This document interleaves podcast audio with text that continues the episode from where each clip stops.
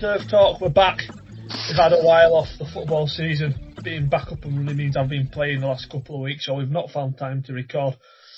It is though the time of year when the biggest story is dominated about whether it's okay to be called Tatiana Octavia Candida or Goose, which means only one thing: the flat is back.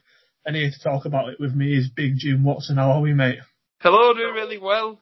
Uh, it's the week of the Dante meeting, one of my favourite meetings of the season, but we're allowed back on tracks next season. Uh, next season, I, I hope not next week. So that's something to look forward to, and hopefully we'll be here to pick you a few winners uh, this this week. And it's been a spectacular week already. Yeah, it's it's been good. I say in in the meantime, really since we last talked about the flight, it's probably been champion day last time we properly went into depth for it. But we have had the Guineas and really most of the major Derby trials by now, Jim. We've seen a couple of star older horses already out, one of whom, Palace Pier, uh, is back out again this weekend. Uh, first of all, Jim, I'll, I'll just ask you about your thoughts on uh, on the two classics we've had this season. Poetic Flair winning the 2000 Guineas and Mother Earth uh, winning the 1000. Yeah, um, I mean, I'll start off with Mother Earth or Snowfall, who uh, we got tangled up with last year. Um, I mean, I, I, was I was really impressed with Mother Earth's performance, and I think this season the fillies um, will probably outshine the Colts uh, in the three-year-old division. I thought Saffron Beach ran a really good race in behind. Fev Rover also a horse who I've been quite keen on for a long time. Um, Santa Barbara was okay, but looking like the step up in trip will suit, and I, and I think a drop down in trip for alcohol free. So I think the first five in the thousand guineas will all be winning races at, the, at a high level this season. Um, but Mother Earth, a typical sort of job by Aidan O'Brien, uh, very exposed, battle hardened for these sorts of big races like this and first time out after finishing second to Aunt Pearl in the Breeders' Cup Juvenile Turf. Um, she's run her heart out, and I thought Dettori was inch perfect on on her in that, and um, I, would be wary of her going to the Oaks. I think I'd rather her go for the Irish 1000 um, or the Coronation if they if they look to skip that. But um, uh, Mother Earth looks a serious animal. Um, I, I, I was quite hot on her um, towards the end of last season for for the thousand guineas, and I think she was just a slight bit fresh, uh, which was understandable. She'd been off for a, a fair amount of time. She was uh, so the keenness might settle down a little bit next time. Um, she stayed out the mile really strongly. I think a bit of dig underfoot. I'll, I'll probably see it to a best effect. Um, I'd be interested to see where they go next with her. Uh, see she's got an entry in the Irish 1000. It won't be surprised if she goes and takes on possibly Mother Earth once again over there with a bit of dig underfoot or she goes to the coronation or looks for somewhere in France. Um, and Santa Barbara, obviously I think the next step for her will be the Oaks. Um, of course, we only saw her once last season. We've seen her here and, and she's put up a, a decent performance in that. So I think the thousand guineas um, form will turn out to be fairly strong in the future. As for the Colts in the 2000, I'm not entirely sure what to have a grasp on just yet, especially over the mile. Um, I, I, was a, a big poetic flair fan um, after his Leopardstown win. I thought he was really, really good, but then that that was I sort of dismissed him stepping up in class against some probably more battle hardened rivals. And Master of the Seas terrific run by him after um, winning the Craven. Not looking the most straightforward, but he looked he looked a bit more head down, battle to the line than he did uh, in the Craven. So I thought that was a good run from him, but I'm still not sure if he's going to be one of the best of the crop. Lucky Vega ran with plenty of credit after having a good two-year-old season um, over six, mostly six furlongs. So I think a step down in trip for Lucky Vega would possibly uh, suit him a bit more. Disappointing from your battleground Wembley and uh, Van Gogh and the uh, O'Brien battalion and Thunder Moon as well. Uh, I think I stepped down in trip as well for Thunder Moon. It's sort of a bit of a, a, you always find that in the Guineas that there's a bit of a middle ground where you find out if a horse wants further or it wants um, less. And I, I think there's a few in that that might enjoy a step down in trip. Um, but overall, I've, I've enjoyed it so far. It's been a decent flat season. Um, but I think the fillies have the hand over the, the Colts. Are they both bad crops? Um, are they are they average crops, but we've just been spoilt in recent years? Or have we been spoilt in recent years? You know, who look at who won the Derby last season. The, the Guineas winner, all right, I'll, I'll give I'll give you that. Kameko was was was a, was a good was an up to scratch Guineas winner. I don't think uh, that it was a very deep crop last year. To be fair, so I don't think there's particularly very many good older horses this this season. What what else is Mogul maybe, but we know he's very beatable and can struggle for consistency. In swoop was one over in uh, Francis even, and he's a nice type, but again he was beaten on his comeback, which look is, isn't the be all and end all. But I don't think there was a, a particular world beater in last year's crop. Oh really? the crop before, you know, Anthony Van Dyck, I, I, I think was an underrated racehorse, uh, but I don't think he was. He, you know, he he wouldn't be a particularly above average Derby winner. It's been a while since we've had a good Derby winner. You know, Masar Wings of Eagles. You know, it's, been a while, mate. Yeah, I, I, well, I was, I was, we'll talk about him later, but Logician runs. That St. Leger form's probably some of the strongest classic form we've seen for a, a bit of, a bit of a while now, and uh, we'll talk about that race later, but uh, I've found in recent years the St. Leger is normally a better race than the Derby. Yeah, I can completely see you thinking with that. Look, my, my views on, on the Guineas, I'll start with the 2000. Uh, did his job very, very well. And he was very, very hard to knock on the day. You know, I, I, I think he's, he's a Guineas trial form in, in hindsight may, may have been slightly underrated. You know, the horse that came fifth that day, I, I think there might be a good race in Laws of Indices this season uh, from the Ken Condon team. But I'd, I'd, I'd be backing Master of the Seas to turn him over if they were to meet again. I think he was positioned less advantageously. I think he's a horse with a little bit of a higher ceiling. Uh, and if I was to take one going forward that might be able to compete at the top in open company against the elders, it'd probably be Master of the Seas. Uh, the Superlative Stakes has produced a good horse. As if, uh, other, other things I'd note from the Guineas, Lucky Vega, uh, surprised me. I thought he might be one that would almost be found out in the Guineas and end up back at six for the Commonwealth Cup. Ran a cracker. Uh, top two year old last season, really. Maybe slightly underrated as a two year old, to be fair, given given he went off 12 to 1, although that probably came from uh, him being quite a pacey type and maybe others had similar concerns to me, but saw the mile out well. Uh, he's a nice type. I really like Chindit as well, Jim and whilst he might not be a bona fide Group One horse, uh, I'm sure he'll win a good race this season. You could see him getting, you could see him getting a ten furlongs, no bother. The only two times he's been beaten have been in the Dewhurst and the Guineas. So me saying that there's a good race in him sounds a bit daft because he has been winning good races. But he, he was eye catching, you know, one that probably lacked for a little bit pay, little bit of pace early, but came home uh, with a real wet sail. Uh, nothing else particularly interesting. One ruler, you can see why he might do better up in trip. Mutasaabeq was alright. I guess he's, he's probably ran to as, as good a level as he did in winning uh, at the Craven meeting, his price was probably a little bit more on potential. I didn't like any of the Aidan O'Brien three-year-olds last, uh, two-year-olds last season. Really, I was never encapsulated by Wembley uh, or Van Gogh. The, the one I, the one I did like was Battleground, who was just so flat. Ended up being really well supported on the day as well. Went off favourite. She's better than that, but th- there were no positives you could take from that.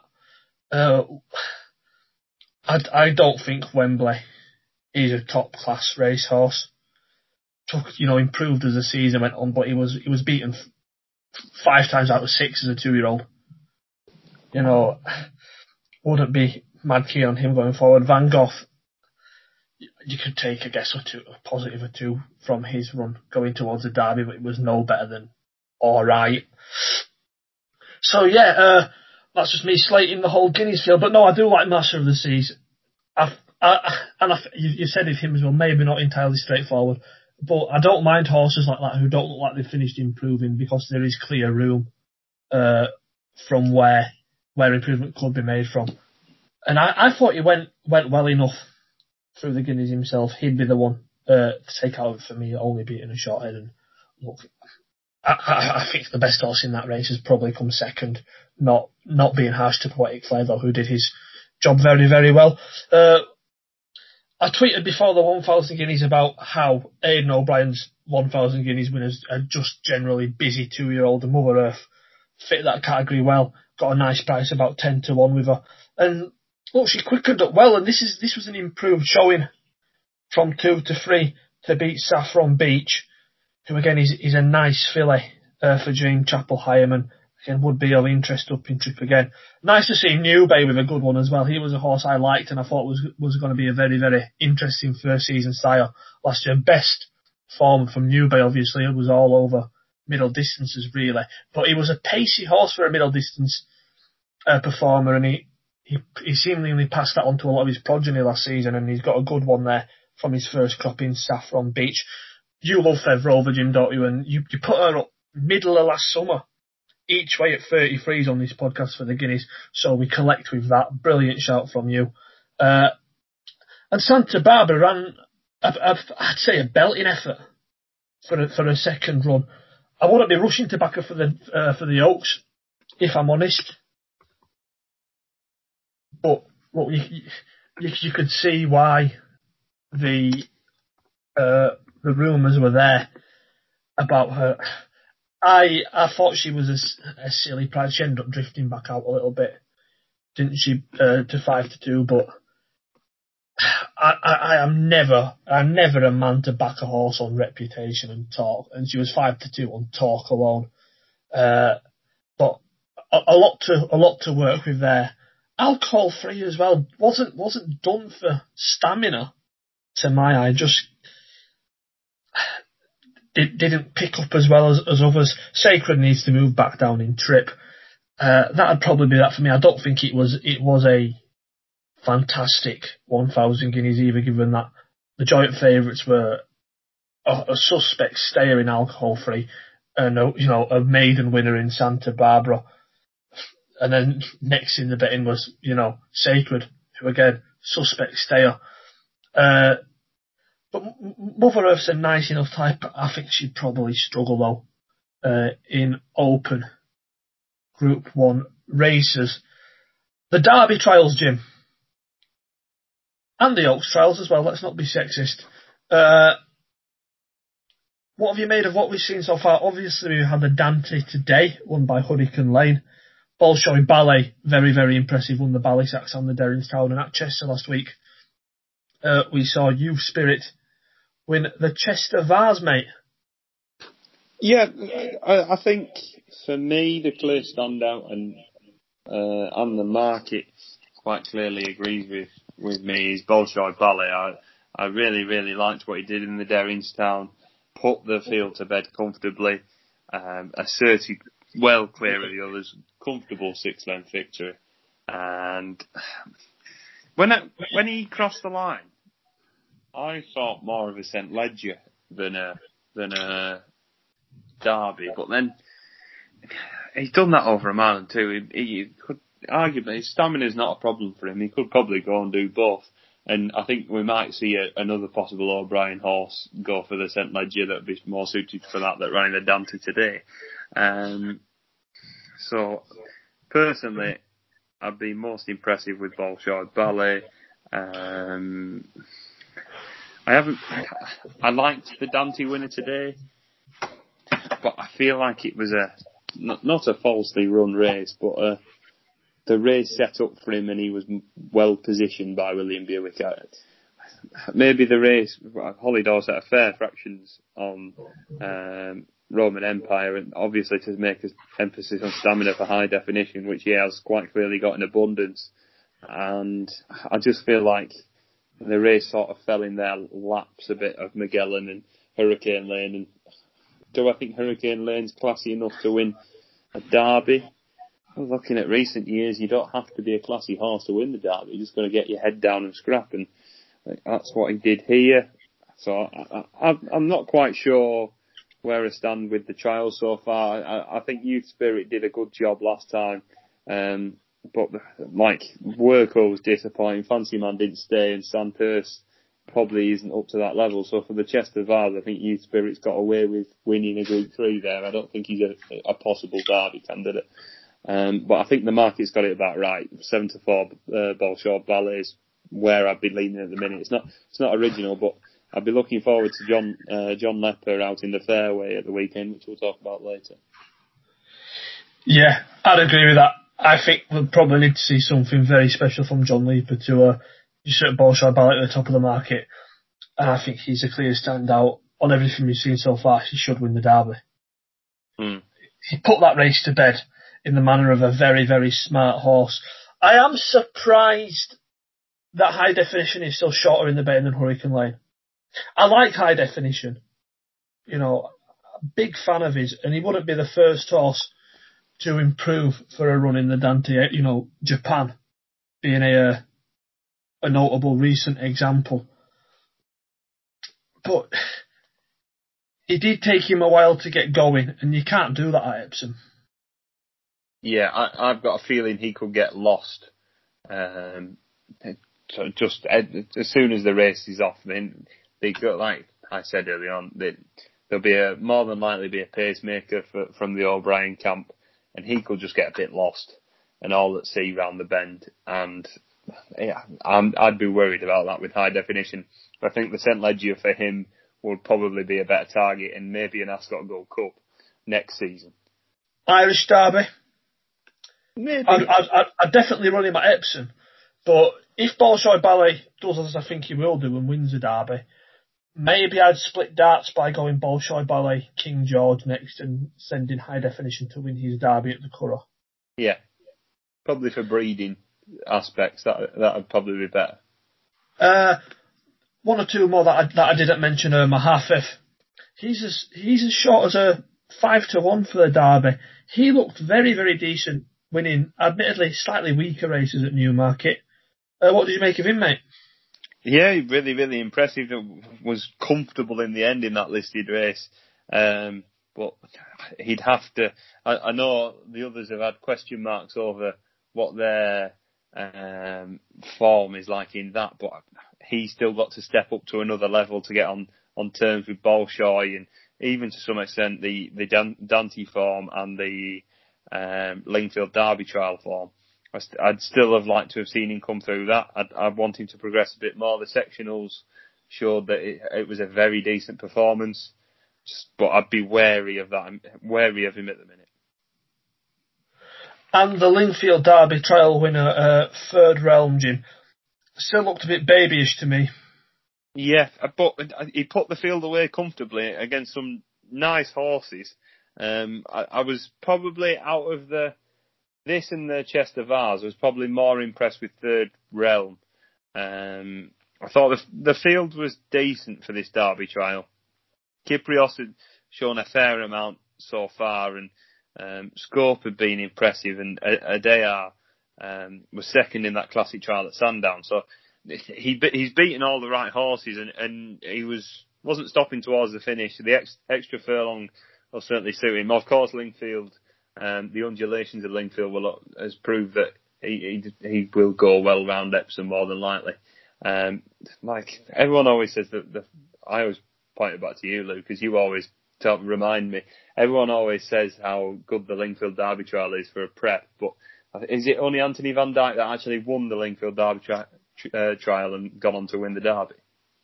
Uh, I'll do some research. I I used to always think that Aidan O'Brien sent his bad ones to Lingfield. Mm. If you look at the horses he'd won the Lingfield Derby trial with before Anthony Van Dyck, with the likes of uh, Nevis, do you remember him? Mhm. Uh, Age of Aquarius won it, who ended up being quite a good stayer, but he wasn't really a middle distance type. Let me actually get it up. Yeah, Kilimanjaro. You know, uh, Alessandro Volta. He, I I didn't think Ed O'Brien tended to use Lingfield as his uh, preferred option for his derby prospects. I'd normally pay more attention to one of Aidan's if they won the Chester Vase. If I'm honest, although Kew Gardens got turned over in it, and that was one of the reasons why I didn't really think Kew Gardens was that good. I thought if, well, if they thought he were any good, he wouldn't win. They wouldn't win Lingfield. Uh, but yeah, I'd, I'd agree with that. The I, I think Third Realm in the mid to latter section of the race was more impressive than the way he finished it off because the move he made off the bend was very, very tidy. Uh, he's probably a nice horse. Wouldn't you know what? I'd almost have him in my maybe if the derby comes if the derby's a little bit too much for him at this stage. Maybe dropping him back down in trip and going for something like the Hampton Court at Royal Ascot over ten furlongs, the Group Three. Mm. He's got an entry in the King Edward at Ascot Does he? already. That makes sense. I like that. Uh, anything else from the Derby crop, Jim? Um, I'm, other than I think we're going to mention John Leeper in a bit. Um, I was a bit disappointed with Gear Up. I thought today I was hoping for a bit better from him, but disappointing. But no, I'm a bit boring this year for a change. I, don't like to be banging the drum of the favourite of a derby a month or so out, but I think that's where it's going to go this year.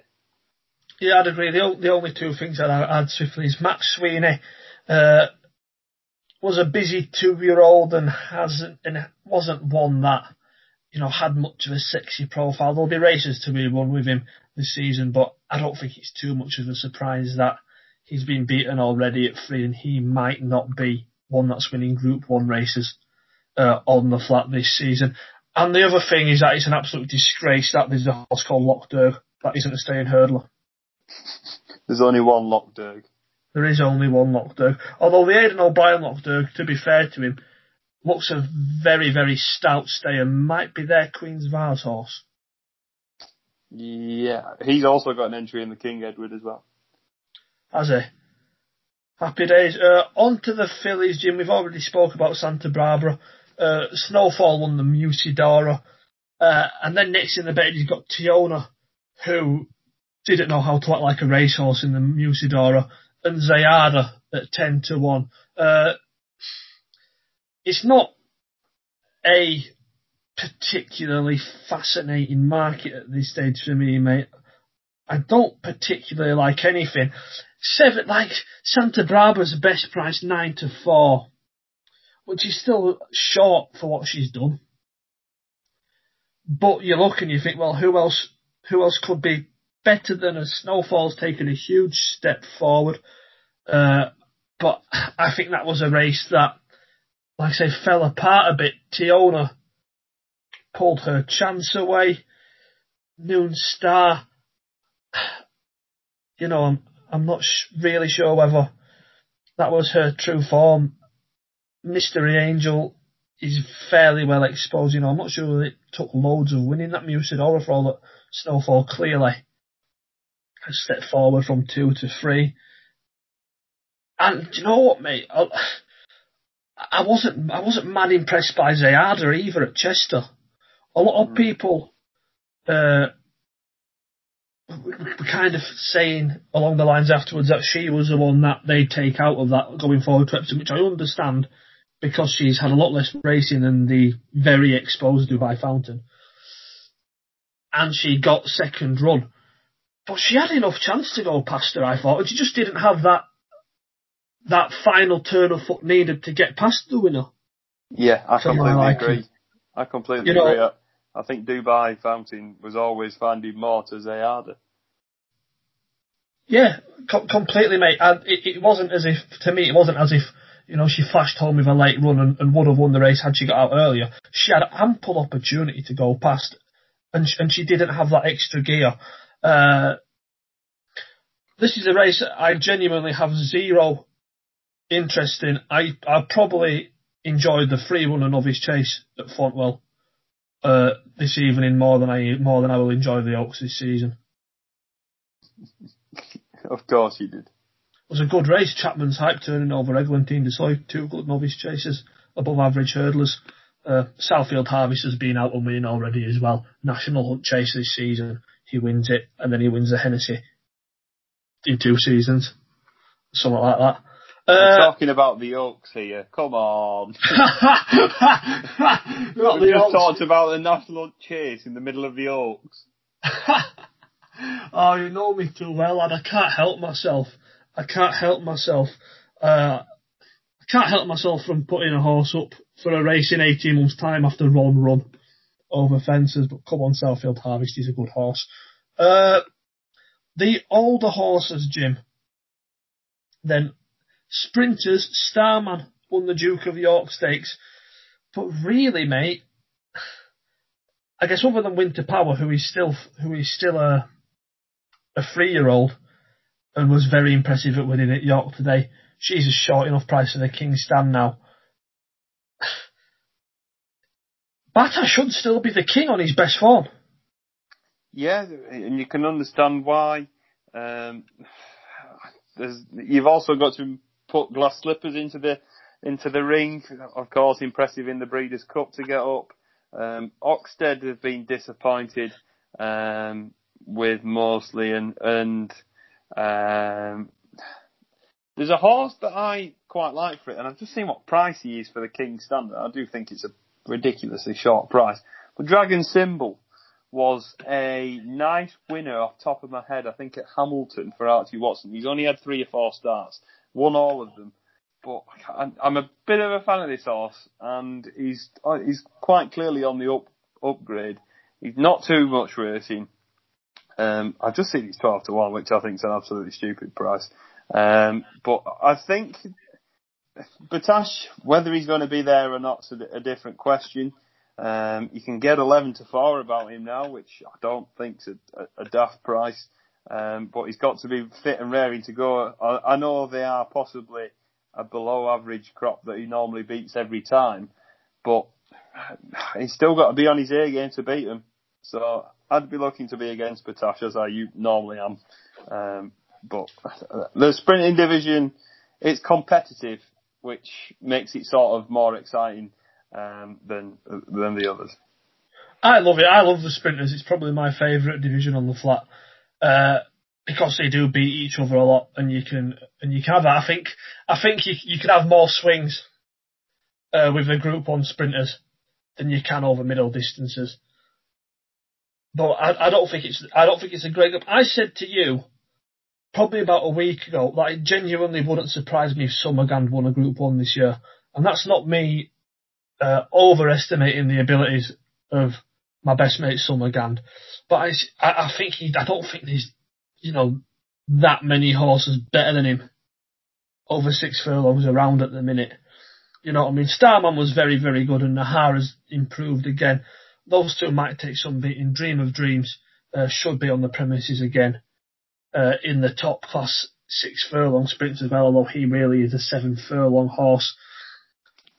Uh, nothing too much more to add, but like you said, if you're looking at the horses, you know, towards the top of the Diamond Jubilee Stakes, you've got Starman, and then Dream of Dreams, who's a seven furlong horse, Nahaarr, Glen Shiel, Kate Byron, you know, were all handicappers not too long ago, came from the Dark and Summerghand in there as well. You know what I mean? It's, uh, it's not a fascinating, well, it is, not, it's not a fascinating, it's probably a little bit harsh of me to say that. It's not a particularly strong group, but it would, it wouldn't surprise me if you were to get, you know, a couple of winners at 25 to 1 plus in big six furlong races this season. Mm. Yeah. I don't, I, cause I don't, I don't think the top end is that far ahead of uh, the chasing pack. Uh, over a mile, Jim, we've already seen Palace Pier uh, win this season. We won't go delve into him because we'll talk about him regarding the Lockinge. Middle distances, Big Fat Japan won a race.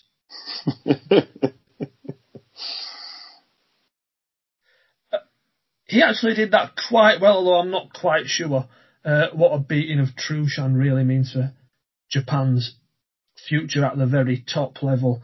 Don't think it was worth loads, and he was so so so bad last year. Good to see him at least capable of winning a race, but he'd need to improve another, you know, five to six pounds for me to be winning op- uh, open Group Ones this season.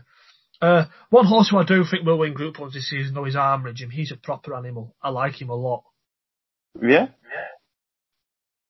Yeah, I I actually talked about him. Do you remember last season uh, with regards to Japan in the Irish Champion Stakes, saying I thought Armory at 66 to 1 would finish ahead of Japan.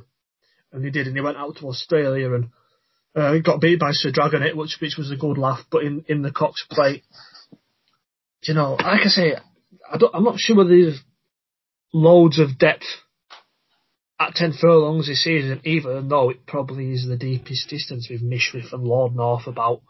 Uh, but in Ireland, oh, there'll be winnable races for him, and I don't think Armory is too far behind the very best at the minute. He's a horse I'd, I'd keep on side this season at the top level.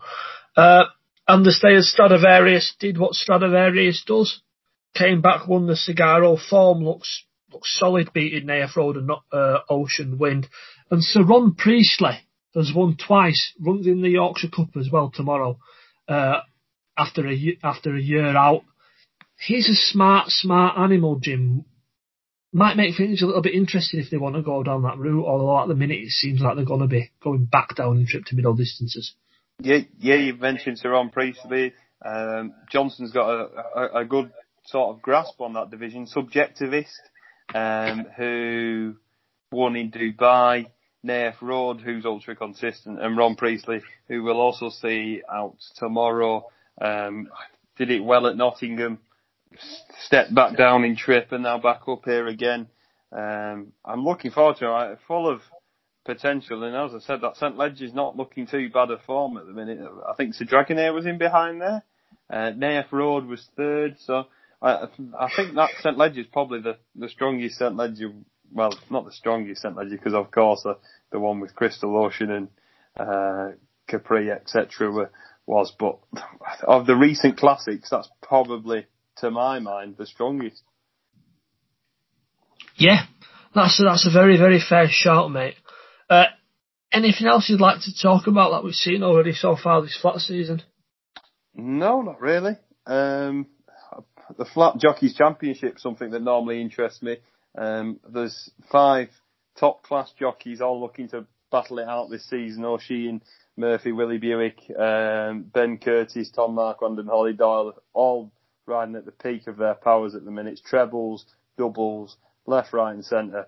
Um, you can still get a bit of five to one Marquand, which I wouldn't rule out at this moment in time. Fair enough, mate. Moving on then to this weekend's action. Uh, where would you like to start, Jimbo Newbury? I think we should start with the the Lockinge. Go on then. We'll have it your way. Uh, Palace Pier, 6 to 4 on to beat Lope Fernandez, 13 to 2 10s. My Oberon top rank 16s. The legend that is Safe Voyage 22, Century Dream 28s, Lord Glitters Lady Bowthorpe 40s, Campari Pogo 50s, Happy Power, and 80s, Bless Him. Uh, Jim Palace Pier has got to underperform to get beat. Yes, and with the weather forecast over the next couple of days, strong chances of rain, that's probably the only way that he's going to get beat. Um, we saw him on the soft ground at, in the QE2 when he was beat by the Revenant, just not with it. Maybe Frankie would have rode him differently that day. He was quite buzzed up and not himself, but he was straight back to himself in the in the Group Two Bet three six five mile at Sandown last time. Um, it wasn't a very good field, and you'd have expected him to turn him over in the way that he did. I know Kuzan was on the upgrade from the all weather, but all weather back onto grass is a completely different uh, side. But Palace Pier does need to underperform here to to get beaten, but especially with the ground turning, I certainly won't rule that out. I think there's some quite clearly he's ahead of the division, but there's some nice horses in behind that you certainly can't rule out at, at decent prices. Um, Lope Fernandez is second favourite purely on the fact that probably he's Aidan O'Brien. Um, they found out that a mile's probably banged up his street last time in the Heritage. Um, we saw him running that in the Breeders' Cup mile when he had the one, two, three uh, for Coolmore. Um, but and, and I'd be slightly worried on the bit softer ground. His performances have uh, that are, his best performances have come on better ground. Um, so I'll be a bit wary of that. Horse I like in this, and we've both liked him for a couple of seasons now, top rank. He's, he, he never really does an awful lot wrong, um, apart from his, his last of six in the, in the Joel Stakes. Um, but I, I liked his reappearance in the Doncaster Mile, uh, at the start of this season at the opening meeting, and put to bed a, a nice enough field that you'd expect a horse of, of the quality of a Lockinge to be doing uh, put away what's the story in Montatham. Um, but last season he beat my Oberon uh, in the Superior Mile at Haydock on softish ground. He's won on better ground at Newmarket. He was third in a competitive Clipper Logistics handicap at York. Sabuska and Montatham were more experienced than him at the time, and he was fairly keen. Um, but I think now at the age of five, he's just coming right back into his own. And I think 10 to 1 about him at the minute, I think it's 10 to 1 um, is a, a, nice price for a horse that's lightly raised for his age, but I still think there's a bit more uh, progression to come from him. Um, so at tens, I think he's a bet. And uh, the other horse I like in this is the William Jarvis trained Lady Bowthorpe.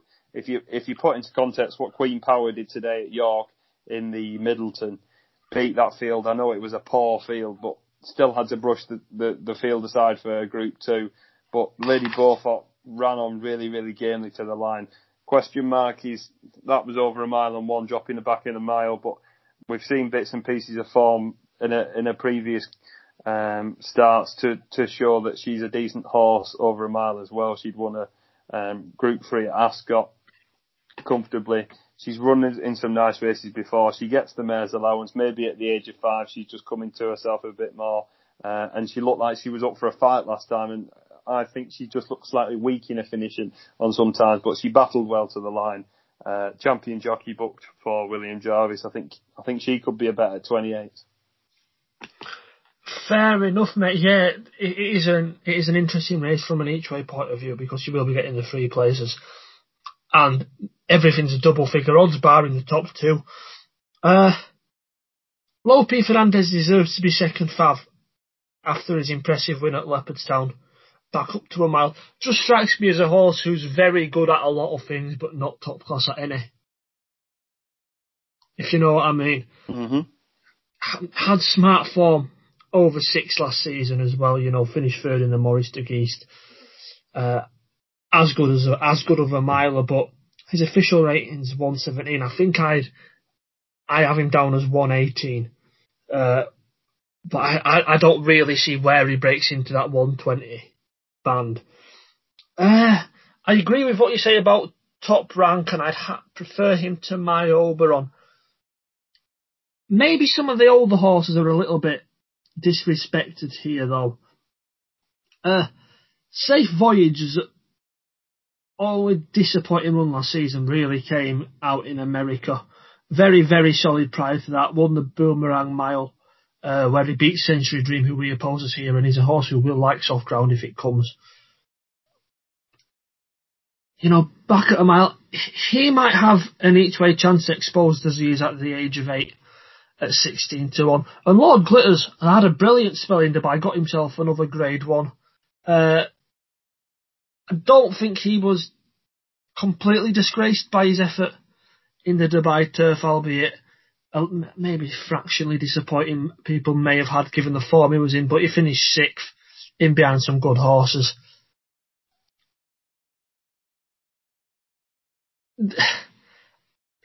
There's, there's nothing that I think he's a outstanding each way bet though, Jim.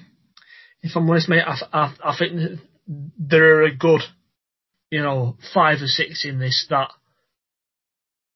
that are within about two pounds of each other, and any one of them could come third on a going day. Uh, Lope Fernandez should be second best, and I find Palace Pier very, very hard to get beat. You know, even if the ground blunts him, I, I, I still think you need to significantly underperform not to win this. There was something about that Ascot performance that I didn't like. Um, just, just the way he was slightly buzzy and the way that he, can get worked up. And I know that's, and there's plenty of ifs in there, but, and, and what he did last time showed that that's not left his mark on him. But I'd just be wary at that short a price for me because um, I'll probably be lucky to play each way top rank and Lady Bowthorpe. Nice one, mate. Uh, I am with the odds-on favourite. No changes there, uh, but it's, it's not a race I can I can make a solid, uh, you know, gilt edge case for each way. Really, I think I'd be forcing it a little bit. Earlier on the card, Jim, we've also got the Group Three Al Rayyan Stakes. It's the Aston Park. Uh, in real real words, Al Aasy, even money to beat Logician, who's 2 to 1, 15 to 2 Thunderous, 11 to 2 Ranch Hand, 33's Rainbow Dreamers, 66ers, Asiyaf.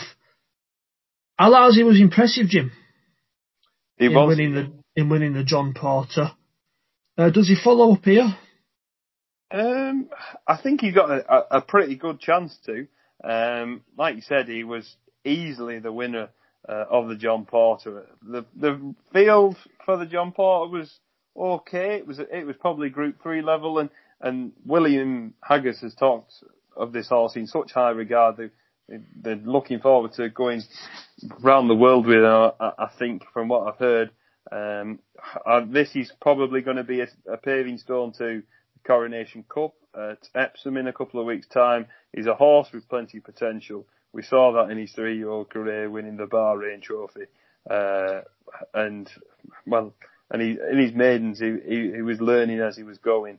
We're probably going to see him into best effect here. Um, even money's short price, but I think it's it's justified on uh, against decent horses in behind. Like I said, Logician. Um, we saw him the twice in 2020. Um, yes, he was disappointed in the Cumberland Lodge, but you go back to his form in 2019 prior to the injury, beating Ron Priestley, um, Nair to Dragonet, and going back to that Great Voltigeur. I know that was nothing there, but he still he still got the job done fairly comfortably in the end. Um, he needs to bounce back. Wouldn't be surprised if he did, no, but he's still got to go some against the younger legs of Al Aasy and Thunderous has been disappointing really since he's since he's winning the uh, Dante. Disappointing seasonal reappearance in the Gordon Richards. Arguably a, another disappointing run in the Jockey Club. Um, I would have quite liked to have seen him finish a bit closer. Um, just looked slightly one pace that day. Um, but for me, I think Al Aasy does take all the beating. Yeah, it's it's a race that for me revolves around uh, what form Logician's in really. If he's at his best, he'll win, but you can't read anything in to what he did last season because, you know, his win was a non-event. And the second, the second time out, he was so badly below form that he just clearly wasn't himself. So I wouldn't be wanting to take two to one about Logician given, given the doubts. Uh, and then again, though, even money is even money a little bit skinny for Al Aasy when there is a horse who, on peak form, is better than him. That's not, you know, there is still improvement potentially to come from Al Aasy. But, you know, he'd have to be a, a proper weapon to beat Pete Logician, and he could be. You know, he's a horse with still uh, room for improvement to come. It's it's the epitome of a no bet race for me, mate. I, I, I think Al Aasy probably is the likeliest winner, but I wouldn't back him all Logician at the current prices. Yeah, I wouldn't rule him out to sort of. He's got to give three pounds away to the rest of the field with with the win from the John Porter last time, but I wouldn't be surprised if he brushed that side. No, I'd I agree with that, mate. Uh, at one at one fifty, there's the Carnarvon Stakes. Uh, can be used sometimes. This is a little bit of a trial for the Commonwealth Cup. Tactical is two to one to beat Creative Force at five to two. Happy Romance eleven to two. Nine Spycatcher. 12's Michelle Star. 16's When the Deal Is Done. And 66 to one Trina. Uh, Jimbo Tactical won the European Free last time out. Did it fairly well. Uh, form boosted by Naval Crown running well in the Guineas. Uh, looks a worthy favourite. Yeah, dropping down from seven to six, um, I think is the right move. Just looked, just stayed on just enough in the end to hold off Naval Crown, as you mentioned. The form's had a little bit of a boost since. Um, very, very good two-year-old early season. Slightly dropped off towards the end. Um, they tried stepping him up to seven. He got the job done last time, but like you said, dropping back down in trip, I, I think that uh, he will go well here. I think he's a, a fair bit in front of the others. Creative Force is more on the upgrade than, than Tactical. He already sets the sort of standard, uh, of course, Tactical off a rating of 112 will of course set the standard here. Um, Creative Force won at Newmarket last time fairly well in a, in an okay race. It, it wasn't anything special, uh, but carrying nine seven in one of them handicaps got the job done. Um, a horse who I like at the price, and last season was tremendous for connections with all the prize money. Is Happy Romance. Um, I was disappointed over seven in the Fred Darling, and then back to six over Chelmsford. She did an awful lot wrong. Um, no real room to race, didn't really settle, was slow out the stalls, and absolutely flew home. And I know that was a, probably a lot weaker race than this, but she did, there was a lot of things she did wrong and she still won. Um, put her head down and proper battled on the outside, and that's what I really like to see. Uh, I hope they keep her to sprinting distances because I don't think seven furlongs to a mile necessarily suits her. But I'm a fan of Happy Romance. Um, but tactical, I think, will take all the beating stepping down in trip. Fair enough, Jim. I can see that. Uh, I think the top two in the betting here are both, are both very, very nice types. Probably, you know, both will have their future at Black Type level. I know this is a listed race, but I can see Tactical and Creative Force picking up uh, the lower end of group races again, I'm I'm struggling to find an angle away from those further down. Happy Romance was tidy away last out as well, albeit in a in a little bit of a uh, winnable listed contest at Chelmsford. Again, it's not the race I would have the strongest opinion on. Uh, welcome back to the flat, lads. Uh, I do think the market probably has it about right. Tactical, probably just to concede the three pounds to creative force. Uh, yeah, I'm, I'm not being very original today, am I? I think I've I've gone with all three favourites, and and then none of them are, you know, max bets really. But if I can't find an angle, I can't find an angle. Fair enough. Uh, the London Gold Cup can produce good horses, old Jimbo. Uh, and they currently bet 9 to 2 Bay Bridge, 5 to 1 Tambarada, 11 to 2 Highland Rocker, 13 to 2 River Alwyn, 9's Dubawi Sands, 10's King Frankel, 12's Odds, Odds Legend, 16 to 1 Bar Then This is a little bit more like it, Jim, a handicap for us to solve. Yeah, and I think I'm going to have a bit of a swing in this race. Um, the London Gold Cup we've seen in previous years, renowned for bringing up decent horses. Uh, the one that stands in my mind the, the most is Al Um, and there's a horse who, and I was disappointed with his seasonal reappearance, but I, am expecting him to bounce back here. He's Oz, Leg- Oz Legend uh, for Hugo Palmer. The stable's just hit a bit of form recently, some uh, winners in the last 14 days. Um, but he's third behind Siskany at Windsor. I was disappointed with. Him he was very, very keen. Um, just nabbed late on um, for second, but um, he that was down to keenness. I'm purely sure of it. Uh, had to carry the penalty, of course, in the novice Stakes off a mark of 82. I think a, a nice enough mark for him. Slips in off a low weight here. His his um, his win uh, at Newcastle, he beat Council, who has since run well, uh, just been nabbed by Foxtails, who then went for the Dee stakes and, and wasn't not wasn't disgraced, and I don't think was at all in, in love with the track at the time. Um, and Alderfell then went on and won at Chester. Uh, he was back in third that day behind Council and Foxtails. So I think there's decent form in behind. Fireworks, I think, is out in the coming days as well. Um, I, I just feel like there, there could be a, a, lot more to come from him off a mark of 82. Eight stone two in this. Kieran O'Neill, a very good lightweight jockey uh, at that discipline. I think 12 to 1. I know there's some nicer horses that have got flashier profiles towards the head of the market, um, like your Tambarada and your, your typical Michael Stoute progression three year old with Bay Bridge. But I think Oz Legend could just be slightly underappreciated in the market at 12. So good case you made there for Oz Legend there, Jim, the Hugo Palmer colt. Uh, you mentioned the flashy ones and that, uh, and I think I'm going to be siding with Tambarada, the unbeaten Godolphin colt. Uh, look, really, if he wasn't a gelding, it, would have merited a crack at some of the Derby trials on what he's done so far. Three wins from three. One first time up at Lingfield in January. Uh, form of that has worked out well. The runner up went on to win a maiden at the Lincoln meeting.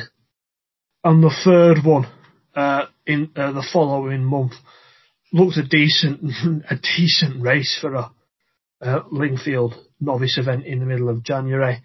Again, backed up that next time under a penalty, uh, beating the Richard Hannon trained Clay, who's a, who's been consistent the, on uh, on the all weather this winter. Probably wasn't a deep race, but he got the job done at odds of you know two to five, and then switched to the turf.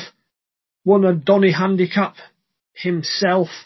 Again at very short odds off a mark of 91, where he just edged out Annandale, who was a horse that was in form towards the back end of last season as well. Won two nurseries and he's won again on his next start at Nottingham, uh, pulling well clear as well with the runner-up of the third. Look, he's, he's got an official rating of 99, but his form so far suggests that he's probably capable of competing for that at 5 to 1. Uh, very, very unexposed son of Derby. I like him, although, you know, the favourite Bay Bridge was mightily impressive at Newcastle last time and showed some promise as a two-year-old, so I can completely see the case for him. I like what you said about Oz Legend. Uh, he's he is an interesting one at a, at a, little bit of a bigger price, uh, but it'd be Tambarada for me for Godolphin. Yeah, and it's Oz Legend for me each way. A, a bigger, more experienced field, a better gallop, allowing to settle better off of eight stone, uh, eight stone two. I think he's got a cracking each way bet. My analysis of the 410 is going to be very bad. It's just a race full of, practically full of fillies that have won a maiden. Uh, so I'll let Jim have a go at this if he wants. The 3 to 1 Sea Empress, 7 to 2 Ashari, 6 to 1 Gloria Mundi, 13 to 2 Twisted Reality, 7 to 1 Aristia, 7 to 1 Companionship, 10 to 1 Ashada and 1 Journey, and 12 to 1 At a Pinch. Jim, how many times can you say they looked quite good on the debut? well, you have to say that Sea Empress on form quite clearly set, sets the standard. We saw Tiona, Lewis mentioned earlier on, I think about third favourite for the Oaks, uh, finished third in the Musidora and didn't really ever look like knowing what she was doing. Uh, but Sea Empress was held up towards the, to, towards the rear of that and um, stayed on really, really well. Um, the step up to two furlongs, it certainly will suit, of course in the Sunderland holding colours for Sea The Stars and out of Sea The Stars. William Haggas just so well with these sorts of horses. Um, of course, I think she probably sets the standard. At the time, I thought Arista's form was was very good. The way she beat Delectable You, um, ran on very strongly down the outside at Newbury and that maiden. I really, really liked what she did. But of course, that's taken a few knocks since that was her only, well, as a, as a lot of them in this, only her first start. So I'd expect her to progress to that. I think she's going to be a nice enough filly um, in the future. Um, they're all very much of a muchness. There's of course there's going to be a lot of progression to come from them. Twisted Reality, um, and uh, Gloria Mundi, uh, and companionship and, and, most of the field are all m- much of a muchness. But I think the two for me in this will be Sea Empress and Artistia. Yeah, that makes complete and utter sense to me. Jim Sea Empress's defeat of Tiona on debut uh, was very, very impressive. Out of a full sister to Buratino, good pedigree that, and she should take a fair bit of beating. Uh, in terms of the pedigrees of those that have that are uh, also involved, Ashari, who was disappointed, went off favourite for the Pretty Polly and ran down the field. Uh, she's a, she's related to Wuheda. You know that's that's a lovely pedigree. One on debut as well, beating uh, Ready to Venture of William Haggas's, who herself is out of a sister to George Washington and went and won next time up. So it wouldn't be a surprise. She, she you know, the, the market seemingly forgiven her for that poor run in the Pretty Polly. Uh, so it would be no surprise to see better from her there. I mean, the, the market definitely expects better uh, from her. Like I said, those down, uh, practically everything else down the field has has won on its only start. The Queen has companionship, who was runner up on debut at Kempton, uh, and then went on and, and won at Chelmsford as well. We'll know a lot more about them after it's finished. Correct. Uh, elsewhere, Jimbo, the Fairway Stakes at Newmarket, and you wanted to talk about John Leeper. He's yeah. 11 to 8 favourite to beat Fancy Man at 5 to 2. We've mentioned him as well, running the Chester Vase. Flying High 6 to 1. Tasman Bay 15 to 2. the Shells 10s and Via Sistina 33 to 1. John Leeper, son of Snow Fairy, mate of course, had the reputation, um, and of course named after Ed Dunlop's father, John. Um, I mean, the pedigree is faultless almost, um, and the the win last time at Newcastle was very very comfortable. Uh, I think it was a effortless performance almost, and very very snug in the end. Thought Hollie Doyle gave him a, a really good ride, taught him a lot throughout the race held him up towards the rear, brought him through, and he quickened well clear ahead of, of his rivals. Another second was rated 79, and um, I thought the third had a bit of decent form already in the book behind Workode, won the blue ribbon trial at Epsom. Um, so I, I, know it's only a maiden, but it was something to get very excited about with the way he did it. Um, I think this will obviously be a step up. Fancy Man, I thought ran with plenty of credit in that Chester Vase the sectional show that he just didn't stay the, the final couple of furlongs. So the step down to a mile two here will certainly see him to best effect. He, he has the penalty for winning the Ascendant Stakes as a two year old. So he has the listed penalty here. Um, but uh, they like him a lot in the Richard Hannon yard and I, I think that he sets the standard here and John Leeper needs to progress uh, to Fancy Man's level. I know he's carrying the penalty, but I certainly won't rule it out.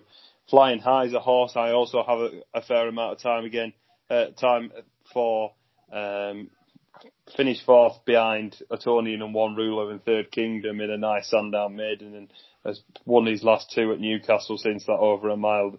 Question marks about the form with him, but of course he's he's on a bit of an upward, upwards uh, progression, so why not try your hand here? Tasman Bay was impressive beating King Vega, but was at the time people thought that wasn't a very good run in that conditions race with the um, reputation that he had after winning the Newcastle race. They fancied him for the Derby. Um, of course, this is a, a, a Derby trial in itself. Um, but the the winner, of course, won the Dante today. Maximal's not a bad horse. Uh, well, none of them are really in that race. So I, I, it's a race I'm looking forward to. I think it might have an impact on the derby. I think the money will come for John Leeper uh, on the day, and I think he'll go off very short. So if you like him now, I'd, I'd advise backing now. But I, I wouldn't quite rule out Fancy Man. I, I was really, really liked what he did at Chester, and if it was over two shot, furlongs shorter, I definitely think he would have won. Um, so I like John Leeper for the derby. Well, I like him for this I'd like him to win the Derby, but he's too short for me uh, in that market. Um, but I think Fancy Man might just edge it here, even though he's carrying the penalty. I, I don't really disagree with any of what you've said there. If I'm honest, mate, uh, Fancy Man sets a, sets a useful standard and a standard that uh, it would be no surprise if it was good enough to win a race like this. I hope John Leeper's good though. You know, I, I love Snow Fairy me, and I hope she's she produces one that that can uh, carry the bloodline on at the top level. Uh, again, it's not a race I'd, I'd have a mega opinion on. I don't like these early season three year old races uh, from a punting or analysis perspective because a lot of it is just you know kind of repeating the same thing that oh they've got a lot of potential and they should improve over and over again. But John Leeper on potential uh, should be good, and it'd be nice to potentially throw a spanner in the works there for the derby because I don't, I don't think I've seen anything that uh, looks capable of beating Bolshoi Ballet so far. Yeah, so hopefully John Leeper does put out a very good performance and sort of shakes up the market a bit. We were hoping that with high definition today, but I don't think he ran that badly to be honest. But it just feels like someone needs to be a star in the division. And as much as Bolshoi Ballet was really good last time, you don't feel like you're going to be a star. Yeah, I can, I can, I can have that. Uh, the King Charles, the second stakes, Jim. I'm going to take this because I think one of the horses in my nap comp runs here. Go on then. Who is it? I I like Cloudbridge for Godolphin. Really liked him after his debut when he bolted up at Leicester, beating uh, another Godolphin horse in Soft Whisper who did well this winter, won a listed race out in Meydan. So the form of that was good. Was sent off even money for the Acomb Stakes and ran like an absolute turd. Uh, but he put that behind him to chase home Mighty Gurkha, only beating a nose in the Sirenia Stakes, back up to seven furlongs, uh, should suit him. I think, I, I think he's a horse with a hell of a lot of potential, uh, retain going forward, Jim. I like the fact that he's running over seven, over six. I think his two-year-old form isn't a mile off the best of these Devilwalas in here as well, who was fourth in the Dewhurst. But like I say, the two-year-old Cotswold season was so messy. There were about 20 of them that I'd have had between. Well, maybe not about 20, I might be exaggerating. But there were loads of them that I'd have had maybe between about 110 and 114. And then about, and then barely anything that I'd have had above that you know, a messy group without a standout. Uh, Devilwala was amongst them. Maybe lacks the potential of Cloudbridge. The favourite is Bellosa, uh, the filly of Jane Chapple-Hyams, who absolutely bolted up at the Craven meeting. Uh, on her debut was punted off the boards that day as well. Uh, Jane Chapple-Hyam clearly knew she had a good one. Won the race by seven lengths. Could have been any distance you like, but it was for a Newmarket maiden, a woeful event, wasn't it? The runner-up, uh, Vero Eagle of Ed Dunlop since finished seventh in a fillies maiden at first. The two horses who the market suggested would have been the biggest threat to Bellosa, uh, Curtejana of Al Cabs, just uh, trailed home in last, clearly ran below form because she'd been second even side of that. And then Puy Mary of uh, Cheveley Park Studs managed to get herself beat off a mark of 69 in a handicap last time out. So she wasn't beating good fillies. You know, it, it, it, it was the performance of a clearly, clearly above average animal against a load of bad ones to my liking. She could go and absolutely womp this lot. And if she does, I'll, I'll clap and I'll enjoy it. Uh, cause we need good horses and we might have a really good one here. But at 92, I'd, I'd take the chance that the slightly more proven Cloudbridge might be better than her. Yeah, I, I, I agree with what you said with Bellosa. I'm probably going to look to take her on. My worry with Cloudbridge, I was at, uh, was it the Acomb? I was just far too keen. Just never really seemed to settle. And maybe I think that was why the decision to go back over six was last time at Kempton. But just looked a bit soft to me. Um, maybe strengthened up over as a three-year-old, uh, and hopefully has, has, progressed from them runs as a, as a two-year-old. Um, it's not a race that overly inspires me, but if you go back on Thank You Next form, uh, he's second to Saffron, uh, her second to Saffron Beach in the Also Sharp. Um, could see her run a nice race here off eight stone nine.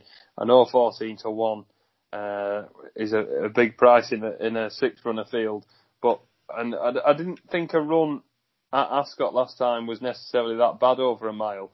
I think dropping back over to seven, where a lot of the best form is second to Saffron Beach uh, in that also sharp. I think that she could be a bit of a bet at 14s personally. You've you've summed Bellosa up perfectly. I think Devilwala was very much just a two year old, and and I know he's finished fourth in the and He wasn't beaten that far, but I think he's still he still has to prove to me that he's not just a, not just a two year old uh, in his three year old season. So for that reason, I think I might side with with the filly. Thank you. Next. Fair enough, mate. Uh, Cloudbridge has been gelded, which is a plus for him because he was a bit of an awkward bugger at two. He didn't he didn't want to go in the stalls as well. Uh, before he was just touched off by Mighty Gurkha at Kempton. Uh, according to the Racing Post, he gelded him three days later, so that was a probably quite a quick decision after how he behaved at York and at Kempton. Uh, but no, he's a, he's a horse for all he does wrong. Looks to have a hell of a lot of ability, I'd hope he'd be good enough to win that. Anything else you'd like to talk about, Jimbo? The Yeats Stakes, uh, Wordsworth is odds on favourite to win that. That's the uh, feature race in Ireland on Saturday, a listed event. And the French classics are also this weekend, the first two. Yeah, there's nothing I have a great opinion on in the, in the French classics. Um, St Mark's Basilica, I think, might be going there uh, for the French 2000, French 1000. Um, Mother Earth is entered. Um, Miss Amulets might be going there as well. I'd be interested with her. I thought she was cracking last season, really rock solid, and I thought ran with a lot of cr- credit in that Breeders' Cup Juvenile Turf. And you look who she finished a neck behind Mother Earth, who's since come on to win the Guineas. Um, and second to alcohol free in the Judd, uh, in the um, in the Cheveley Park and then winner at York beating Sacred. Her form's rock solid from a two year old. If she goes to there, I think she'll she'll go well. And also we've got the Preakness for the Bob Baffert show at Pimlico, um, which sees Medina Spirit, the winner of the Kentucky Derby, or not the real winner of the Kentucky Derby, um, but that Baffert heads the field with Concert Tour and and she's just in be- uh, and he's just in behind. So that'll be an interesting race. No strong opinions. Love watching the American uh, Triple Crown, but it's been blinded this year by one man who works at Burger King. Oh, there's never drama, right, from Bob Baffert, is there? Uh, I'll probably be cheering for uh, Medina Spirit just for the laugh, you know, just for the reaction on Twitter if he goes and wins it. It'd be absolutely chef's kiss, wouldn't it?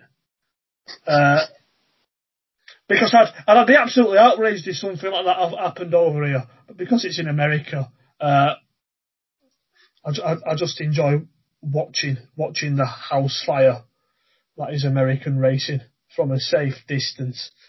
Uh, nap time, Jimbo. You have your free. Yes, I do. I think my nap will be in the London Gold Cup. I, am quite hot on the chances of Oz Legend. I think he'll go very close. I think he's around 12 to 1. Um, we'll go for a 12 to 1 nap for the return as soon as um, we'll come out swinging straight away. Next best will come in the race prior, uh, previous uh, in the 150 at Newbury, the Carnarvon and tactical, I think, will defy the three pound penalty comfortably. I think uh, it's just the best horse in the race, and my reserve will come in the in the, uh, we'll go in the Lockinge. We'll go and take Palace Pier on, and we'll have top rank to do that. Fair enough, mate. My nap is going to come on uh, Friday evening at Aintree. Uh, You can't keep me away from jumps long. And I put it up on Twitter this morning. It was 18 to 1. You can't get better than 14 now, but Militarian, uh, runs in the 550 at Aintree tomorrow. Uh, it says regular rider seven pound claim takes him down to a mark of one, two, six. Thought he actually shaped fairly well in both the Oaksey chase and the Bowl last twice, uh, despite being pulled up in, uh, well not pulled up, he was tailed off last in the Oaksey chase, pulled up in the Bowl, but shaped well enough for a good portion of the race back down in trip. Uh, I think he's got a right chance, Jim, off, off this mark, to be fair. He'll be carrying what, seven pounds lower than when he was third in the Sodexo Gold Cup earlier in the season behind Regal Encore. His only other start last year was in the Caspian Caviar Gold Cup, where he was down the field in that, but I think that that's a race that I rank as like one star in terms of form terms just because of how strange it was. Chatham Street lad taking them through the front. And yeah, back down in trip I can see I can see that suiting Militarian. He, he travels strongly ran well at Aintree earlier in the year. Uh, and I just think he's much better than a 126 horse. 14 to 1, I, st- I still think he's a price. Uh, my nap of the week, uh, Militarian. My next best will be Cloudbridge. And my reserve, well, it's third best now, isn't it? Yeah, uh, yeah, it's third best. Will be uh, the John and Thady Gosden trained Third Kingdom who makes his handicap debut in the 7.35 at Donny on Saturday evening. Good two-year-old last year. Uh, finished a short head behind one ruler in a maiden won by the smart Etonian of Richard Hannons. Finished ahead then of Flying High, who uh, we've talked about as well in terms of the fairway stakes. Think he's a smart colt. Went and won next time up at Newcastle by five lengths absolutely bolted up that day. Don't think it was a great race, but he got a one next to his name. Comes here off a mark of 88. Roger Varian also has the unbeaten Beau Jardin in there, but I'd hope that third Kingdom for John and Thady Gosden would be good enough to beat him. That's a good, uh, tidy little three-year-old handicap though at Donny on Saturday evening, but he'd be my third pick. Good. Some lovely selection. Of course you can't get the national out of your head. Of course you've got to put a put an Aintree nap in. Can't just have a lovely weekend of a week of flatwork racing. It's not an it's not a national hut nap, Jim. It's a fourteen to one nap. We're just talking numbers here, taking each other on with two big price naps. That's what we like to see, Jim. We'll put them in the double, and we'll be rich men. Each way double, and I'll see you in Dubai. Each way double. That's not a nap, Jim. If it's an each way double, win double. Let's go for it. See you in Dubai. Aye. Uh, thanks to everyone for listening to Turf Talk this week. Uh, we'll be back again soon. Uh, hopefully, to bring you some more winners and analysis. And uh, see you all again in a bit. See you soon. Stay safe.